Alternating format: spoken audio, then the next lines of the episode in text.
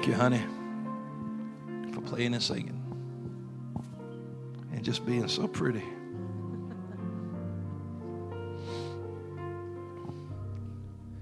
The Lord is good.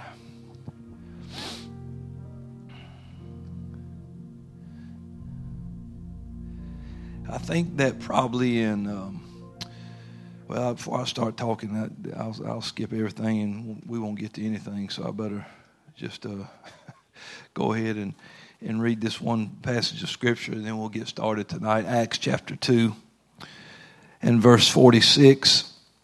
After what a service had, had occurred, and people were filled, as at least 3,120 that we know of, according to Scripture, but it makes a statement, kind of summing some things up, and it says, And they, all the ones who had now come into this truth and, and obeyed this word and were uh, born again according to the scripture, baptized, filled with the Holy Ghost, and, and the original uh, 11 plus the, uh, the new disciples and that 120 that was there. So, you, you, you know, in this crowd of church people that's there, that 3,120, there's 11 that walked with Jesus that's in there. And there's also ladies, those different ladies, his mother, and different ones that followed along with Jesus his, his time here on earth. But it says, And they continuing daily with one accord in the temple and breaking bread from house to house,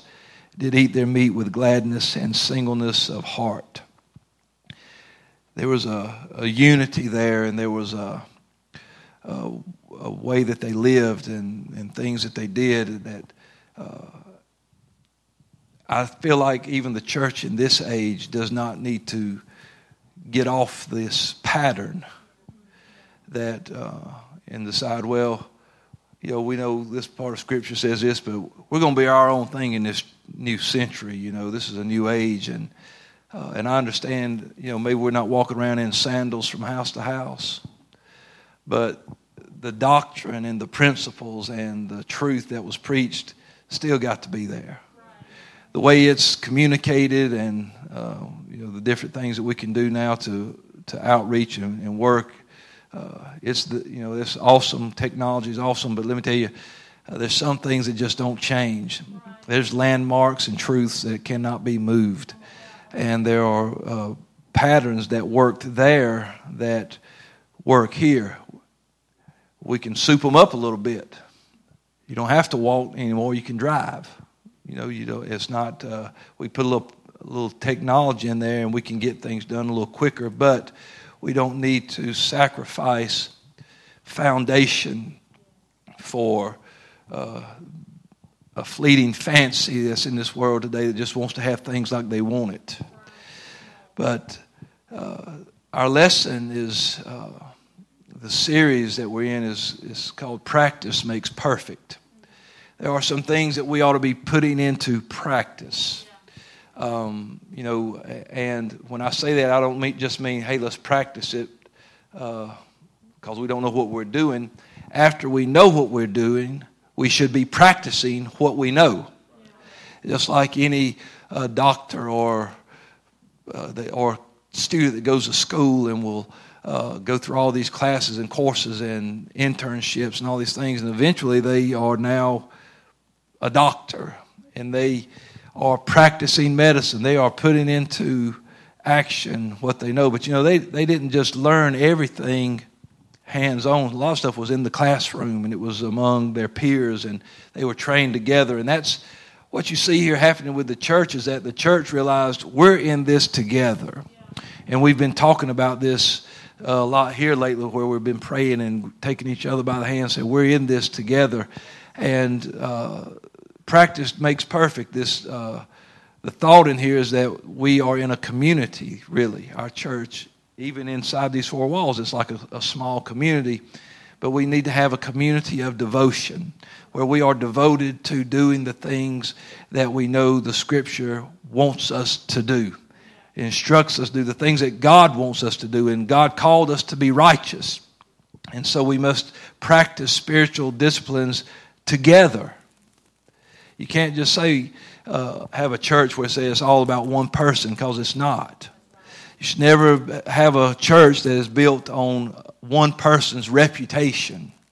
Uh, a church is a body of believers that are workers together with Christ, and the body uh, is like a body and it works together.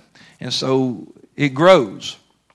And so now that I've kind of laid some foundation, let's just pray for the lesson so I don't get ahead of myself and, and I can put this together like I feel like the Lord wants us to hear it tonight. Lord, thank you for your word and thank you for calling us to be a church in this city, in this town, Lord. And help us, God, to be the children of God that you've called us to be. Lord, we want to be disciples. We want to follow you in everything, Lord, and, and live by your word. So we ask you tonight, Lord, let us receive instruction and gain knowledge and understanding in Jesus' name. And everyone said, Amen. Now give the Lord a hand clap of praise again for his word. And we will get, get moving here. So we see that uh, it's easy sometimes to just. Uh, even in this scripture to get stuck on Acts 2:38 because that is our banner scripture a lot of times because it is the plan of salvation. I believe that as good as I'm standing here. I believe that people must repent and be baptized in his name and be filled with the Holy Ghost. I believe that is the new birth that Jesus spoke of in, in John chapter 3 without a doubt. I believe that. But I also know that I can't just take that and then just have that one scripture applied to my life and not do anything else that God intended me to do. And no church can be like that. A church uh, should strive to be the best that it can be. And when we are disciples of Christ, uh, then we are being the best that we can be. When you are a disciple of Jesus, that means you are doing the things that a disciple does. Uh, even with your slip ups and mistakes and falling, sometimes you're still being the best version of you you can be if you are a disciple of Jesus. Peter was a disciple, and he made many mistakes and had little hiccups and bumps in the roads and, and things that he probably wished he could take back, but he was still the best version of Peter that he could be by following Jesus. You know, uh, when you follow some somebody, sometimes you ever been following somebody on a trip? Sometimes you end up lagging behind, and sometimes you're real close. And sometimes you need to, you feel like I need to pull off, but they go and keep going. I'll catch up to you. That's you know, it happens like that sometimes walking with the Lord. Sometimes we feel like, man, I'm so far behind. Then we feel real close, and then some days we feel like I think I got off on the wrong exit. But my desire is to get back behind him so I can know where I'm going. And uh, if we're going to be the best church for our community, if we're going to be the best that we can be outside these four walls, we must be our best inside these four walls. If we're going to be the best out there, we got to be the best in here. Wouldn't it be sad for someone to come in and say, "Wow, what a church, man! Their music was really going, and it, and it was awesome, and, and man, the, the message was really engaging. It was often awesome, and just really uh, stirred me. But nobody spoke to me. Nobody shook my hand. Nobody asked who I was, showed any interest in me or my kids. Or, you know, they come in looking for a connection, looking for a community, looking to be a part of something, and they see all this great stuff around, but nobody is even trying to approach them make them feel like, hey, come in, we, we want to know you, we, we love you already, or doing it you know, the way that we do. What if you just ignore them and expect them, hey, if you want it, then come in here and get it? That's not the way it's supposed to be. We're supposed to welcome people, love people, reach for people. Jesus goes around knocking on doors. I think it's all right when they come in and knock on the door. You do that by shaking their hand, by hugging their neck, by asking them, hey, how are you? How did you get here? Who do you know? Uh, is there anything I could pray with you about? Is there anything we could tell you about the church? Or, you know, it, that's how you get a hold of people. And uh, we're never going to be the best out there until we learn how to be the best in here. If we're no good in here, we'll be no good out there. That's what I'm trying to say. It starts in here. You know, I know that seeds can get planted into people's spiritual walk in many different places, but it will be in a house of God. It will be in a church where there's a church family. It will be among other saints where you learn to grow and mature. Uh, that you're going to learn things that you that you don't won't learn if you stay by yourself. This is not about being just being an individual. It starts right here. We are in this together. And in the house of God is where practice makes perfect. You know, uh, all almost everything. Uh, if somebody is good at something, they didn't just jump right into that and they were good at it. There was somewhere that they were nurtured, somewhere where they were matured, somewhere where they were taught before they were actually put in the game, so to speak. I mean, you know, for anybody that plays uh, sports, or let's, let's just pick football for instance, if you found a guy, you're a coach of a team, and you find a guy and he's about six three, you know, he's about 280, bench presses about 500 pounds, runs a 3840, you know, he's got speed, strength, all this stuff. Never even heard of football. But you see him, you're like, man, he's got all this raw, natural talent and ability. And you say, hey, show up. Hey, I want you to come by the stadium Friday. I want, uh, I got something for you. And he shows up, and you put him in a uniform, and they go out there and line up on the line. He don't know what to do. He don't know about being off sides. He don't know about the snap count. He don't know about audibles. He don't know about face masking or hitting or blocking or which way to go. He don't know who the quarterback is. He's just you, you took somebody that had all this ability, all this talent, and just stuck him there, and expected him because his size, his speed, that he could just do it, and he can't. You know where he learns to be an awesome athlete? He learns that at school, on the practice field, he learns it watching films and he learns it with his coaches and his teammates and, and all these other places happen before he pulls up on the line starting on Friday night. And he learns how to be what he is somewhere else. And that, uh, you know, even in class, sitting with his classmates and his teammates, uh, they watch each other. If you've ever been part of a team like that, it don't just it carries over from the field they, they, they sit at the same tables at lunch and they hang out together and they work out together and, and they pull for each other and they work with each other. And if they see uh, one of their, especially the captain, if he sees one of his players kind of getting off, he'll go to them and say, hey, you got to tighten up. You can't act like this or you'll be off the team. And they, they work like that everywhere else but on the playing field. They learn so many things outside of the playing field before they get to the playing field so they can be that star athlete, so they can make the big plays, so they can do. And that is the same way that we are after we come to God. We come in and we, we get uh, this new birth experience. And now we're in a, in a room full of people that believe like that. It can't be a bunch of individuals just sitting here minding their own business and then expect to go out there and win the world or win anybody. In here is where we learn how to forgive, where we learn how to love, where we learn how to stand beside people. This is where you learn. This is how you learn to get over things, to help people, to pick them up. This is where you learn in here. And it was always like that. It, it, this body. Uh, let me read just to, to just give us an idea how Paul wrote about this body in Romans 12. If I can find it uh, starting at the fourth verse. He said, For as we have many members in one body, and all members don't have the same office. That means there's things going on inside the body. Now, I'm not talking about, I'm, of course, the whole body, congregations all around the world, but even in our, I'm, I'm focusing on our local body, our local assembly. In this uh, local assembly, we have many members in one body, and all members don't have the same office. So, we being many are one body in Christ, and every one members one of another. There is a connection. You don't get to decide, well, I don't want to have a connection, I just want to be in church. Because if, if you get the Holy Ghost, you're baptized into the body by the Spirit. Uh, so, unless you're refusing the Spirit and quenching the Spirit and saying, I don't want nothing to do with this, you are connected. You are grafted into the vine. You become part of something. Jesus said, Abide in me.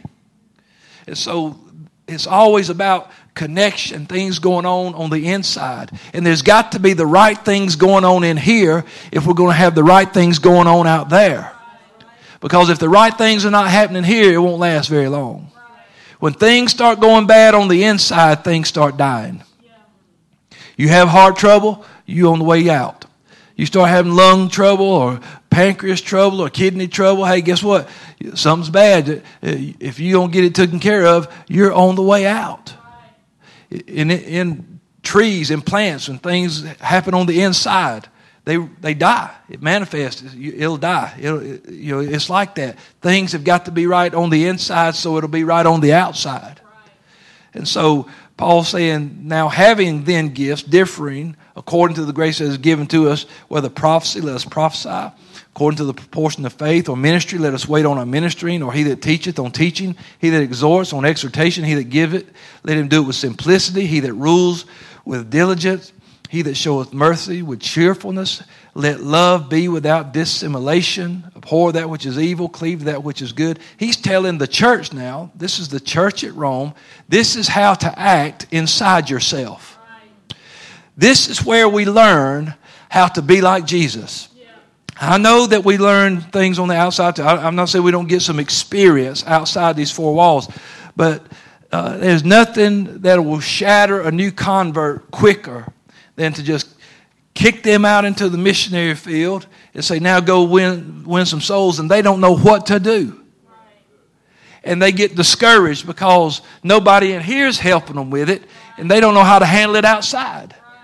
But when you disciple people, and mentor people and work with people and, and when you love in these four walls and when you forgive in these four walls and when you unify in these four walls and you help one another in these four walls you learn how to do it out there when you learn how to uh, because you realize soon that hey even my brothers and sisters have things going on and things that are, are off sometimes and they struggle with things and even i struggle with things ain't it good to have somebody that's of like faith that will pick you up and dust you off and help teach you this is the way that we ought to be acting out there. But I'm learning it in here.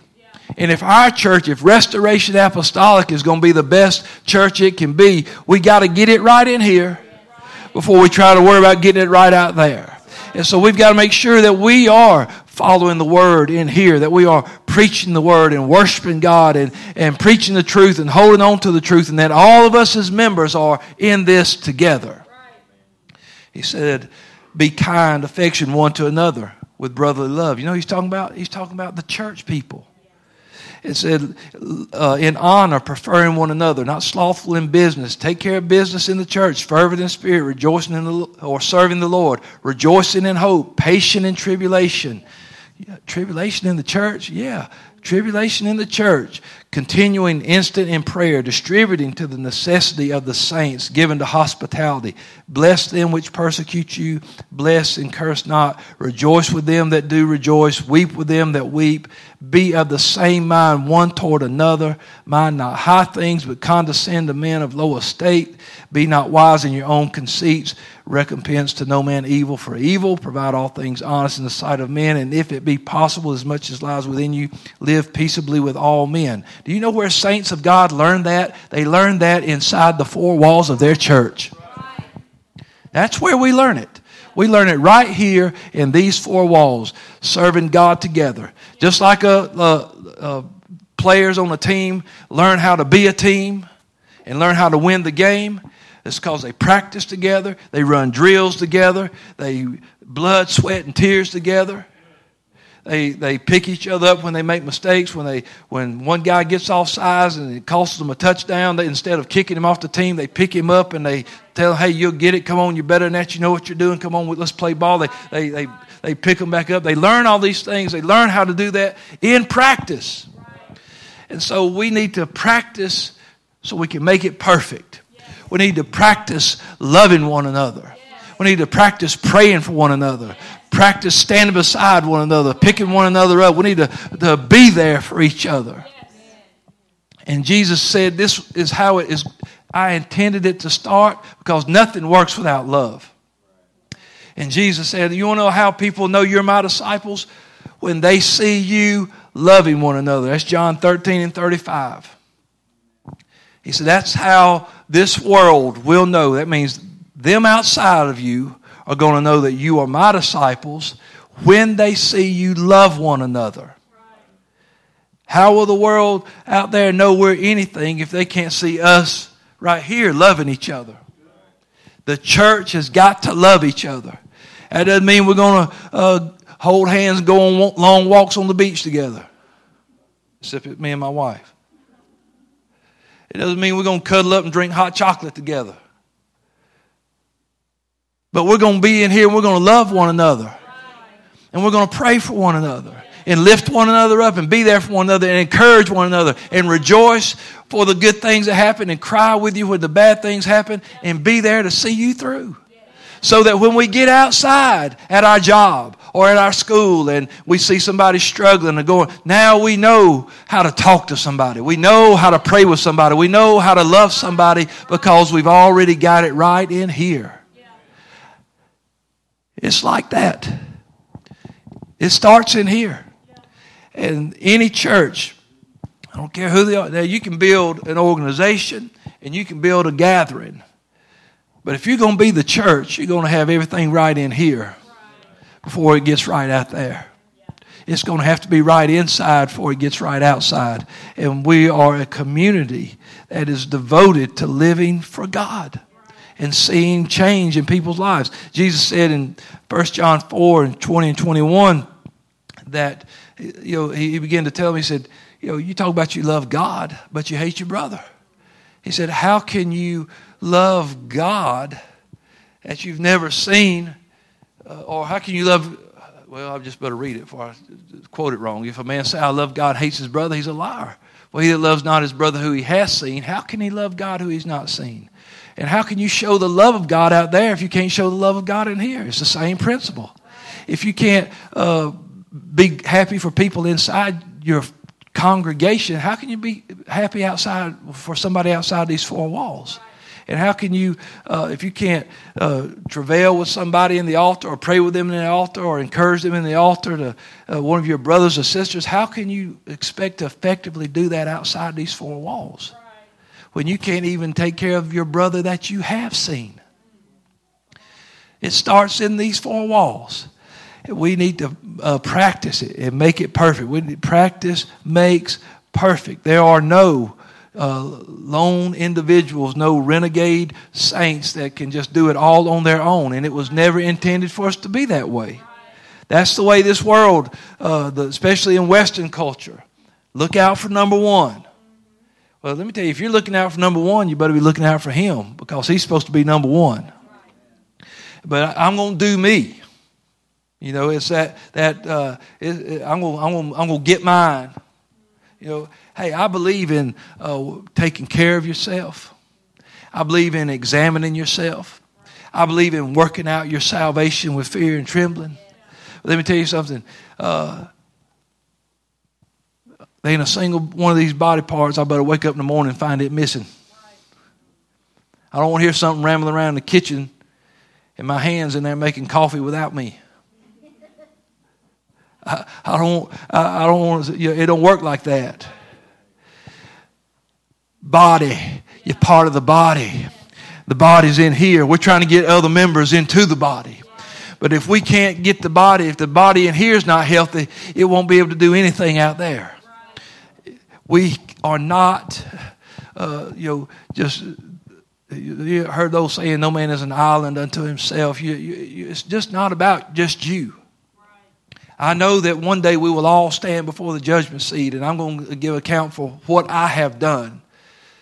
But he's going to want to know what I have done as being part of the body. Not why I was secret agent, apostolic man, doing my own thing behind the scenes. Oh, yeah, I've been baptizing people y'all don't even know about. Why would you not want people to know? Why would you want people to not know what you're doing? Why would you want to hide what God gave you? Why would you want to be by yourself anyway? I don't want to be by myself. I want to be part of the body. I want to be connected Jesus loves his church. He loves his bride. I want to be invested in what he loves. I know he loves the whole world, but let me tell you, he's getting a bride together. He's getting a church together that's called by his name. He gave his life so he could have this church. I want to be invested. I want to be part of. I want to hear him say, Well done, good and faithful servant. I want to know that I want to be a part of the church. This is where you learn how to be the church out there. This is like, you know, maybe that's why they call it Sunday school. Because you learning. You know, it's discipleship class. It's always class and school. You know why? Because maybe God said, I'm going to have to do something so they understand you're supposed to be learning. You know, theoretically, School is supposed to prepare you for the real world. How many people, when you were getting ready to graduate high school, they said, well, that's the real world now.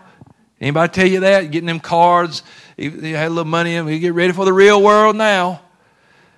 Well, how, how was I supposed to get ready for the real world? They said in school. That's a joke today. That's laughable today. When I was in high school, they had auto mechanic shop, they had home economics, they had construction. Man, kids in high school could lay brick, build an engine, run electricity, sew, cook, all kind of things. When they left, they knew how to do a few things. They were equipped to live in the world. You know how many guys I know that I graduated with that went on to be you know, mechanics or either start their own construction business because they learned how to do construction in school and made a living, raised families, and had a job. Electricians because they taught electricity in school. Yeah, we had all that stuff. School was actually prepared them.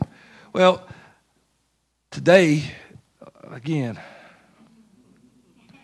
I can't even get started on it because it'll just be a rant. It won't be preaching or teaching. It'll just be uh, ranting. But I'm, I'm glad my kids are out of school. I'll say that. Uh, but I don't want the, our church to ever fall into that trend where it's not preparing saints. Because if they're not prepared out there, that means we didn't do something in here. If they don't know how to love people out there, then we didn't show them how to love people in here. If they're not showing mercy out there, that's because we weren't showing mercy in here. We have got to, got to, got to get it right in here so that we can be the best out there. We will be no good out there if we are no good in here. And so it's going to be more, you know, there are some kids that went to school, went through all 12 grades, and they just got passed just because the teacher said, I don't want you back next year.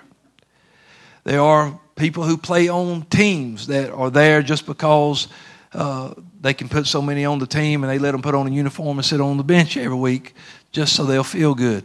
But they don't contribute.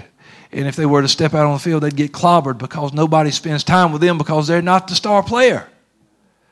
But that's not how it is. There's not a star player in here.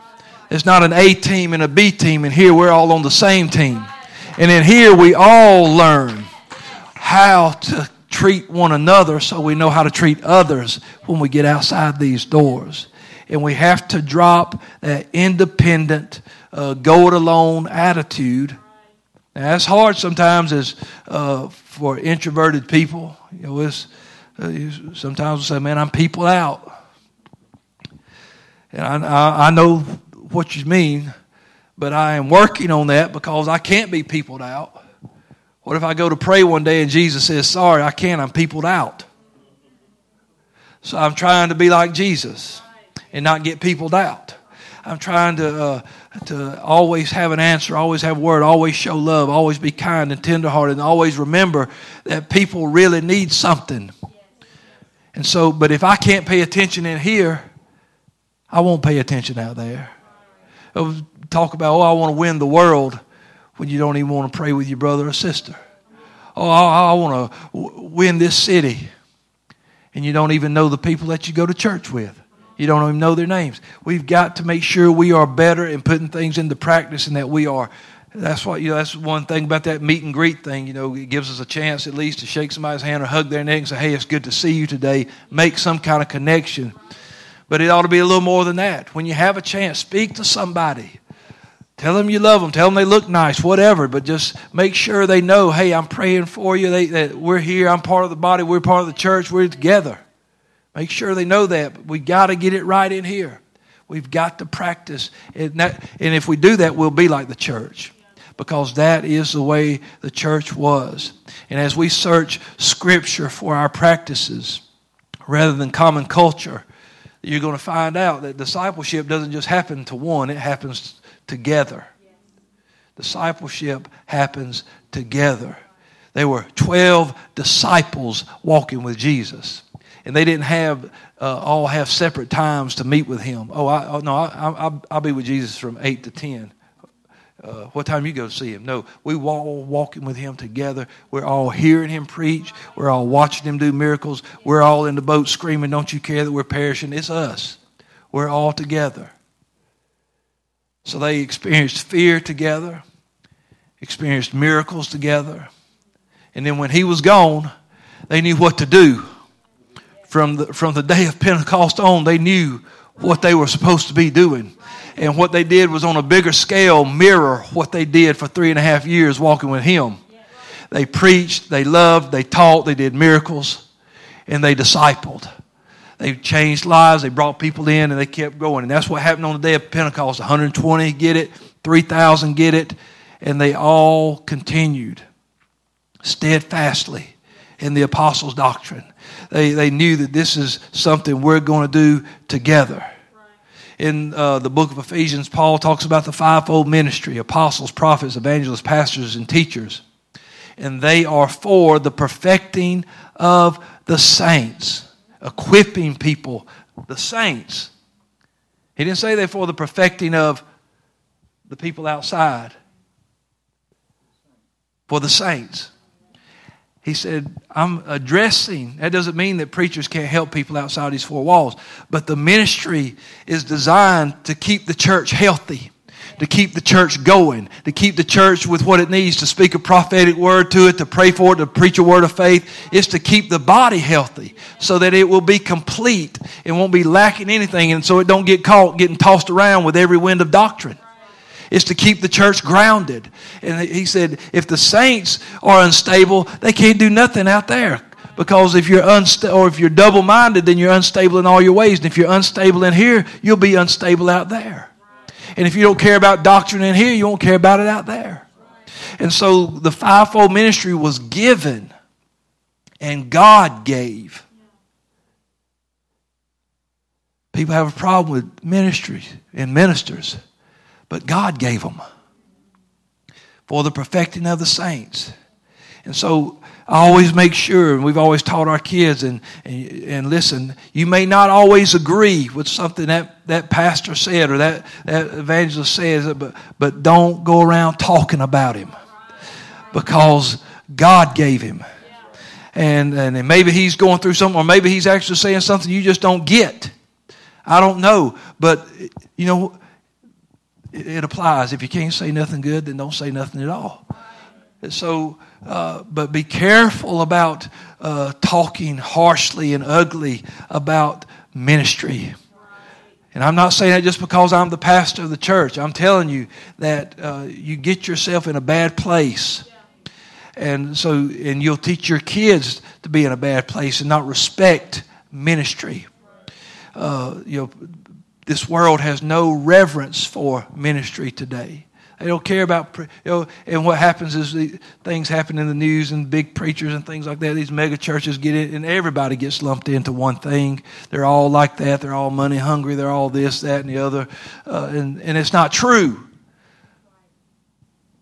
But when a minister gets out of sight of what God's trying to get him to do, I heard a man say one time, you know, the pastor is the shepherd and he's pasturing a flock, which is akin to sheep. He said, You know who makes sheep? Oh, the sheep. He said, The pastor is there to tend the flock and teach the flock and work with the flock. Sure, I'm going to work on discipling and reaching people too, but because I, I, ultimately I'm a sheep with a shepherd over me. But uh, in this congregation, I have a job to do, and that's to preach to the people and teach the people and instruct the people and or warn the people or encourage the people, whatever God lays on my heart.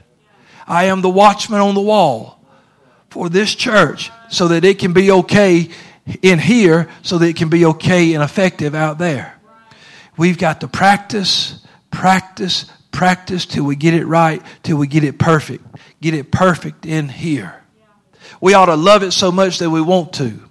People that want to be the best will spend hours and hours training and working and practicing and reading and doing so they can be their absolute best. Tonight, you know, if you if you follow baseball, there's two teams that are in the World Series, and one of one team will be world champions. These men have spent hours and hours and hours practicing to get on this big stage, to win, not lose. Let me tell you something. We are supposed to win. We are winners. And if they can put that kind of effort and that kind of passion into something that don't mean nothing in the grand scheme of things. Oh, what about born again children of God desiring revival? We talk about it? But, but oh, I, I want to be the best that I can be. So when revival comes, I can pray for somebody or I can speak a word to somebody. I want to, I want to make sure that I've studied, that I've prayed, that I've fasted, that I'm investing, that I am reaching. Be ashamed for an influx of people to show up in this body be so broke down it can't help them because they'll come in here and not find what they're looking for. Well, music was really good, lights were cool, this was that, but nobody spoke to me. Nobody inquired uh, about what, what I'm doing here or who am I or would I like to come back. Nobody welcomed me. Nobody said, "Hey, glad to have you." nobody spoke to my kids. I, I had to, uh, I needed to go to the nursery, and nobody directed me. I had to just wander around until I found it. Nobody was there to, to help. We learn how to do it in here, folks. This is where we learn how to be the church inside these four walls. We, we get so caught up sometimes, we, I think we get ahead of ourselves because we want to reach the world. But we got to be ready to reach the world. We, we want to love people and reach people, but we got to be ready to do that. We want to teach people, but we got to be ready to do that.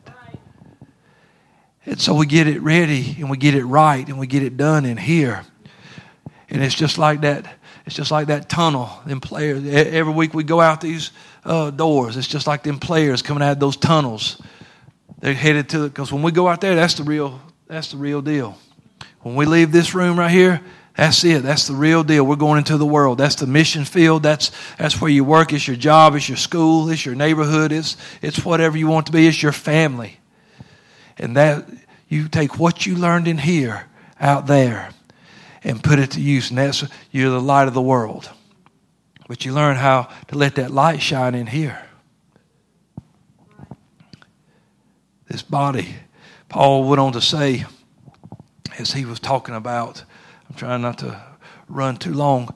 Uh, when he was talking about this fivefold ministry and the things that it was supposed to do, he said he this is the way he described the outcomes in Ephesians 4 16 from whom the whole body fitly joined together and compacted by that which every joint supplies, according to the effectual working in the measure of every part, maketh increase of the body unto the edifying of, it, of itself in love. The body taking care of the body, the body supplying the body, so that it can be perfect in here would it go and be ready to go out there. Paul notices and makes a statement about how every part should grow individually, but there's greater emphasis on the growth of the entire body. The whole body needs to grow. You know, you see sometimes kids that will grow really fast. You know, you get a kid that's three years old, he looks like he's eight. The problem is that you go to try to talk to him like an eight year old and you get a three year old answer because it hadn't caught up. It's better if they can grow with the right proportion. You remember being in school? I, I remember being in like first grade. You know, all all the kids kind of average size, and then they'd walk. Some, somebody'd walk in. They was as tall as my dad. It's not saying much.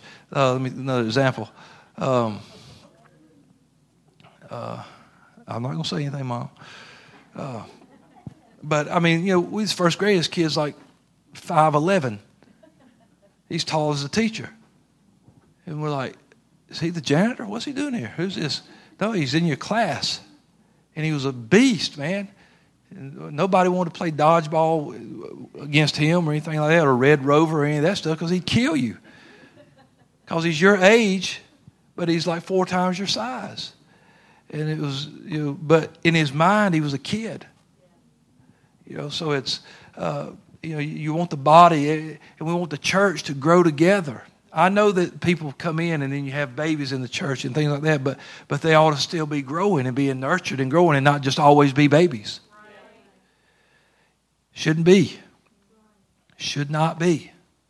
Uh, you know, we, we want, uh, you, can't force growth on some things, you, you, but it ought to be making progress in the right direction. The Bible says for us to glorify God in our body and in our spirit. Guess what? That don't always happen at the same time. Sometimes people get it right in you know they man they're praying, they love in church, they're here, and but they just hadn't quite caught on to this outward holiness yet. But they're full of the Holy Ghost. They they come to church, they're praying, they're seeking, they're they're trying. You know, we can't scold them and say, okay, now you done been to four services. I won't see no more of this wearing this or that at the church anymore. That's how you lose them. And if you can't talk to them right in here, you sure won't be able to talk to them right out there, and we'll never win anybody. Glorify God in your body and your spirit. I believe both of it needs to happen. And I believe it both happens the best when it's when your body and spirit is mirroring the Word of God. But it happens at different rates for different people. And so we need to uh, account for that as long as they are growing. You had siblings that some of them grow faster than the others. It happens, but as long as they're growing. And sometimes we have brothers and sisters that are growing faster than others.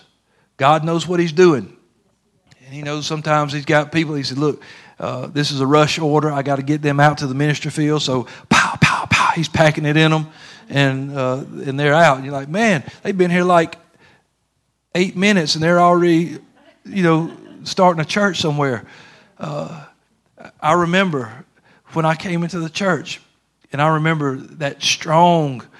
I, remember the call to preach. I, I, I, desired it and I felt it, and I. But I said, but everybody kept telling me, "Oh, you ain't been around long enough for none of that now. You ain't been around." So I was scared, brother Larry. And so finally, I went to Brother Everhart. I said, "I don't know what to do." And uh, he said he was having an ordination service for some guys, and he said, "I think you need to sit in on that." That was in 1994. I had just gotten to church in 1993. And so, uh, boy, when people saw me sitting over on that side where he was ordaining them people, they was like, what is he doing? Is he lost? What is he doing over there? And I was like, man, I've had the worst several months because I felt eyes on me. And I was like, I'm just trying to do what I feel like God wants me to do, what I do. And man, I like lost my mind because I knew what I felt, but I knew what people were saying. Oh, you done called yourself to preach now. You done made yourself something. You ain't, I've been here. I've been in this church for 25 years, and I ain't never, uh, you know, I cannot help that. I can't help it. I know what God's trying to do to me, and I know what He's trying to do with me. So I, I got to listen, and God needed me uh, like I was, and He worked on me and worked on me and worked on me, and and and He went ahead and shoved me out there. And that's how it was. And it's weird because I had people that I was friends with. Hmm. I've been going to church all my life, and he never asked me to lead service. I'm sorry. What I say? What do I say? Either way, we learn how to do it in here. And sometimes it'll be a different race and different things. If it's the hand of God, it's the hand of God. and you can't do nothing about that. And we and and uh, so I'm excited for our young people as they come in. We we and we need us saints that are a little older, a little more seasoned, been here a while, to mentor them, to work with them, and, and learn how to pull the reins on them sometimes and how to let them go sometimes, to, to work with them so that they can get it right in here so they don't fall on their face out there and get discouraged and walk away. We're going to be the best church we ever be when we get it perfect in here. Say, well, I don't know if we'll ever get it perfect. I believe you can pretty near get it. We can strive for it. I believe there's nothing wrong with trying to make it perfect, make it the best that it can be, and not just saying, well, everybody's human. Yeah, we are, but we have something inside of us. We have the Holy Ghost of God inside of us, and, and, and that makes us a little different than just your average, ordinary Joe. Now we I'm not saying that we have something we might have something that they don't have, but we don't have something they can't have. But we need to cultivate and exercise ourselves under godliness and learn how to be here for one another, love one another, and be like the church was intended to be. The earliest followers accepted the together nature of discipleship. That's how God designed the church. When you read the uh, uh, book of Acts, chapter 2, and the, the first uh, four verses there, it's always, uh, when the Pentecost was fully come, they were. Not just one, not he was, they were. And suddenly there came a sound from heaven, and rushing mighty wind filled the house where they were sitting. And there appeared unto them clothing tongues, and it sat upon each of them, and they were and they were all filled, and they spake as the Spirit gave them utterance. They followed him in his life, they followed him in his death, they followed him as he ascended. They went to that upper room together. They heard Peter preach together. They were there when 3,000 received it. Man, let me tell you, they were always there together. But those 12 and that 120 had spent a lot of time with Jesus and they were working on it, getting it right with him because they knew there was coming a day when he'd be gone and they would be carrying the work. And if they didn't get it right while he was here, it was going to be a mess when he left. But he made sure and he taught them and worked with them and, and, and then gave them that spirit, performed that promise that he said he would do, poured it out on them. And they were able to turn the world upside down. But the only way the church was going to keep going is if they kept doing it together. Being together with a group of disciples, with people, with a church, it helps you in every aspect. You learn about yourself when you're in a church full of your brothers and sisters. And you know, when you get, you know, even things like conviction are good for the body. This is how we learn to respond to conviction because you get in a church where all of a sudden people start praising God, here comes the presence of the Lord. And when you get into the presence of the Lord, you feel that conviction you start becoming real aware of yourself and you learn that hey i need to pray or i need to lift my hands i need to you know you, you learn how to do it in here get it right in here. Get it perfected in here so you can be the best disciple you i want to be the best disciple. I'm not trying to be better than anybody else. I just want to be the best that i can be. I want to be the best one that i can be so that i can help other people. You see Jesus said, you know, Your righteousness is going to have to exceed the righteousness of the Pharisees because they shut up the kingdom of God against people, won't let them in. I don't want to be like that. I want to be the best that I can be so I can help people outside these four walls realize there's a God that loves them. And so you put into practice in here so you can do it out there. So that means we got to preach it in here, live it in here, celebrate it in here. We need to worship in here, praise in here, pray in here, so that people will do those things outside those four these walls. There should be Bible reading going on outside the church. There should be praise and worship outside the church. There should be prayer outside the church. There should be singing. There ought to be some dancing. You need to just be dancing in your bedroom, your living room, or in your yard, or if it hits you, pull over and dance on the side of the road. But you, you know, praise Him in the dance, do whatever. But realize that you're in this with somebody else.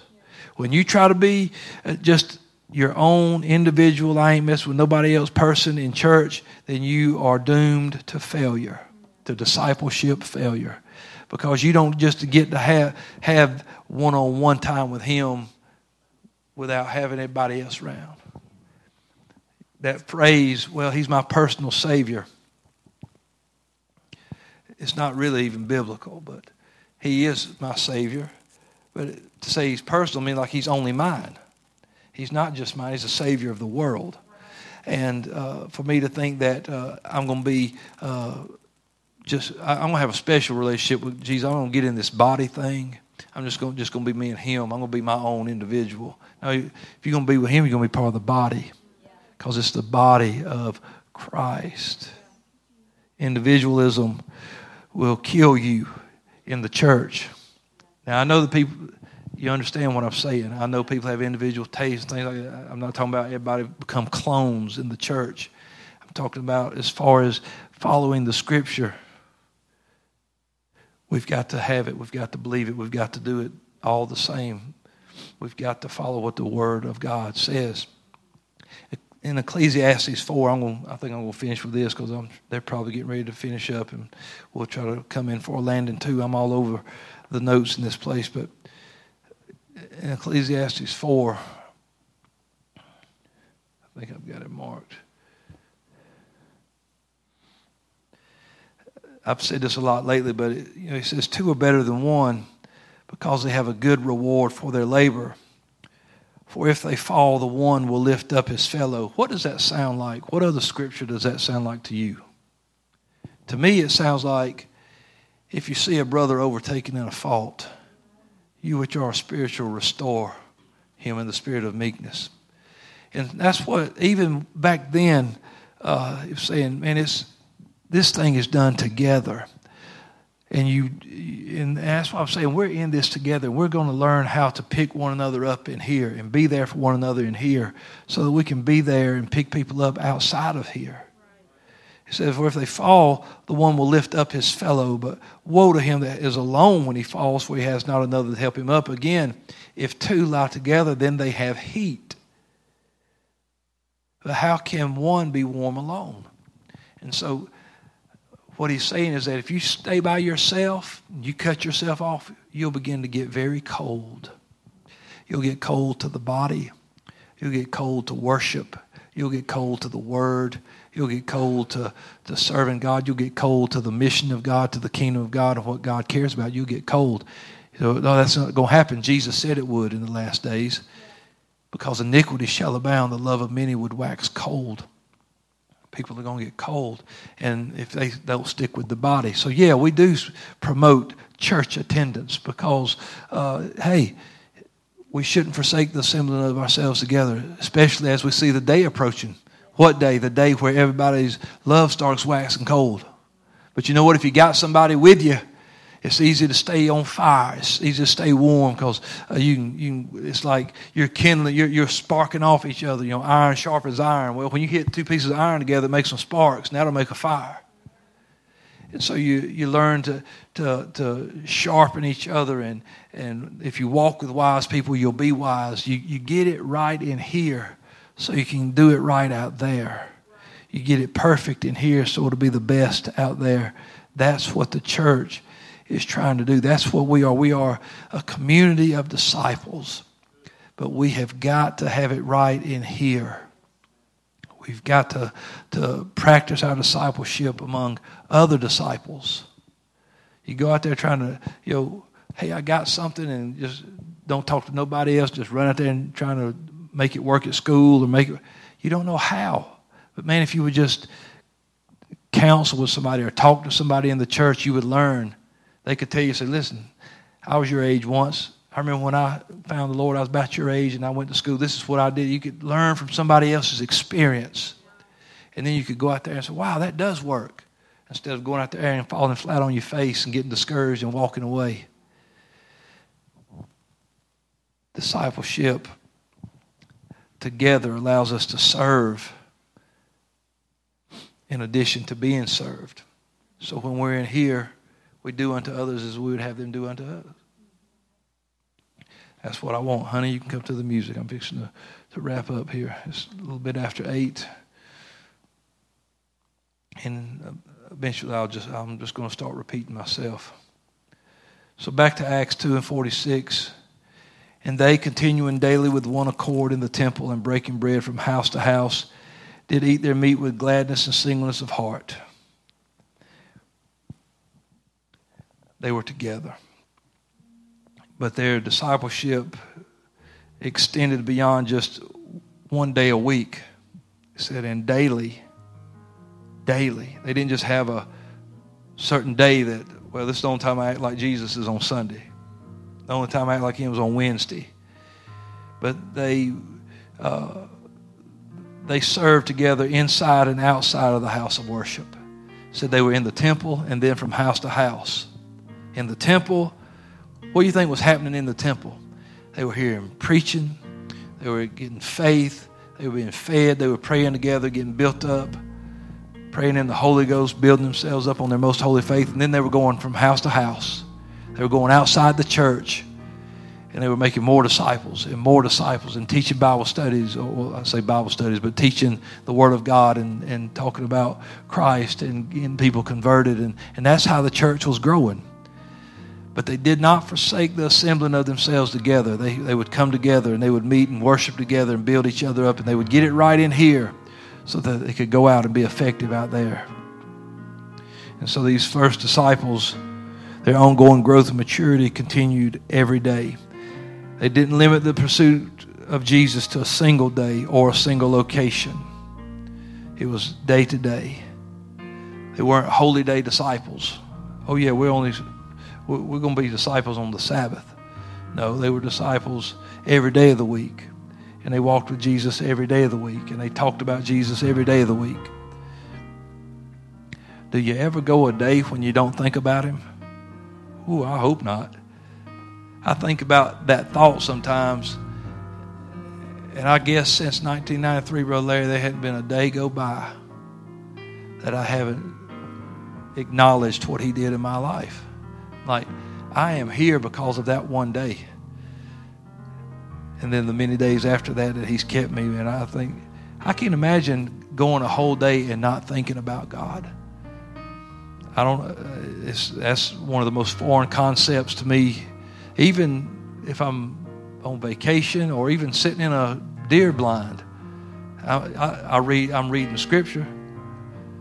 I was, I was, reading that word the other night, and that big deer walked by. I said, "Thank you, Jesus. He'll do it, won't he?" Hey, I know a man. He he says when he kills his big deer, he says, "I pray him in." I don't argue with him. Uh, he said, You ought to try it sometime. Believe me, I've thought about it. Lord, please send the biggest deer ever seen in Georgia my way. You know, but I, I feel kind of silly asking for that, so I just think it. I don't say it out loud. But he can read my thoughts. But I guess I have not because I asked not. I don't know where that line draws, but anyway, this fellow's killed some big old deer, and he swears, or I shouldn't say swear, he he he really affirms that he. I pray on him bro. He he sent me the scripture. He prays, and I was like, man, I'll hold on to this. Gets late in the season, I'll be. Well, God's good.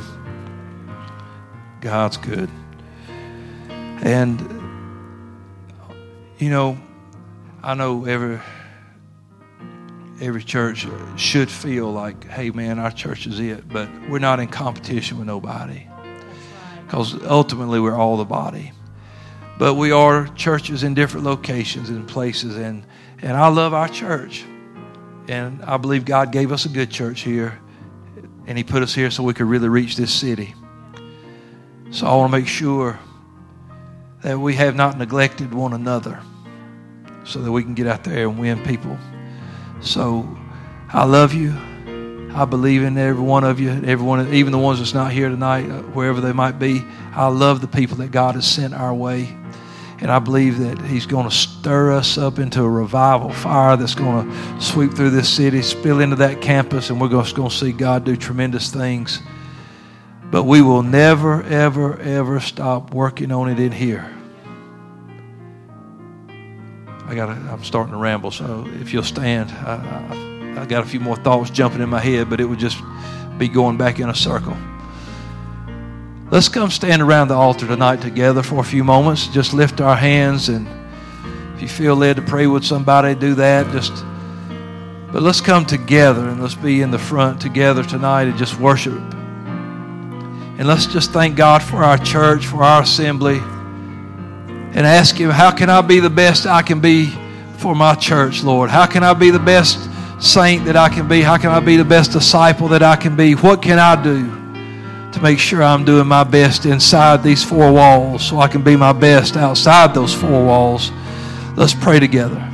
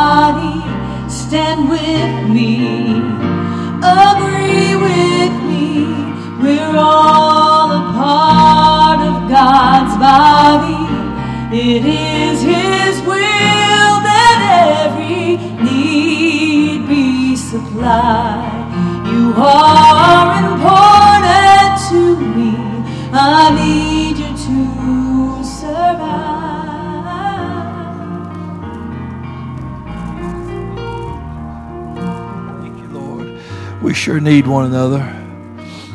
You know, if you get part of your body chopped off, if something don't happen, you'll bleed to death. We need each other. I tell people all the time, those that are not here.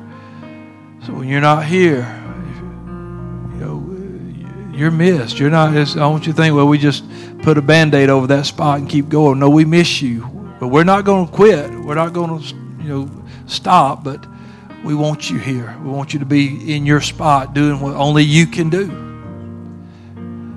Every one of us has that Holy Ghost, and each one of us has a gift or some part that we fulfill, and God designed it like that. And so I want those that are have backslidden and walked away. I want them back. Those that have kind of gotten a little cold and here a little, there a little. I want them back. I want them back on fire, doing what they ought to do. So let's pray for them, reach out to them, and let's see God do a great revival in this city. It'll start inside before it spreads out there. So let's have revival in this church and let's have love one to another. Amen. Praise God. While she's playing tonight, as you before you leave, fellowship and shake a few hands and just if you hadn't got to speak to anybody tonight, make sure you do before you go. God bless you.